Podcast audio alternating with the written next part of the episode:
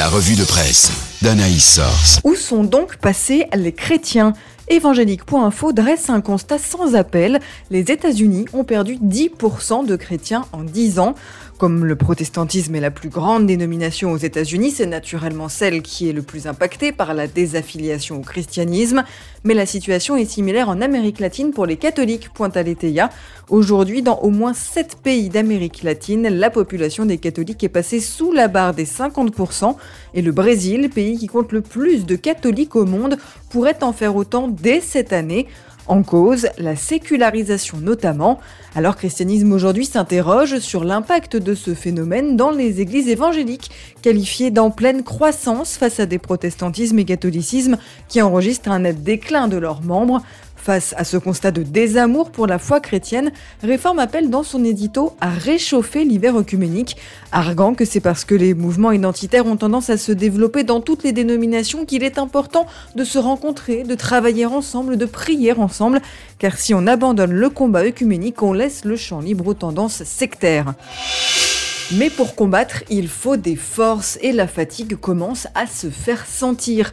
Réforme fait sa une sur le moral des Français qui, sans grande surprise, se dégrade entre fatigue, incertitude, épuisement, colère liée à la crise sanitaire.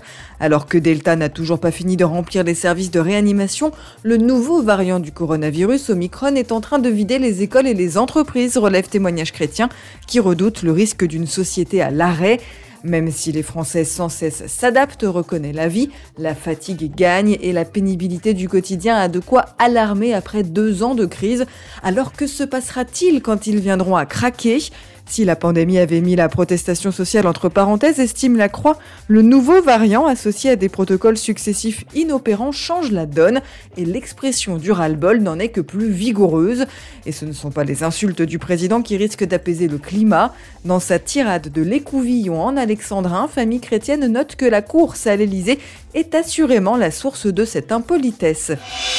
Car oui, les présidentielles se rapprochent de semaine en semaine. Famille chrétienne rappelle que si certains combats se gagnent en laboratoire, dans trois mois, celui-là se joue dans l'isoloir, à condition que les Français votent.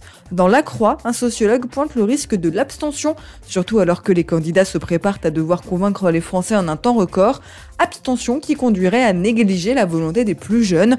Pour réforme, la campagne pour l'élection présidentielle passera par les médias avec des conséquences qui dépendront de la façon dont les débats seront menés. Mais l'hebdo se pose quand même la question du vote dans un climat à ce point extraordinaire, alors que le vote par correspondance semble pour l'instant exclu.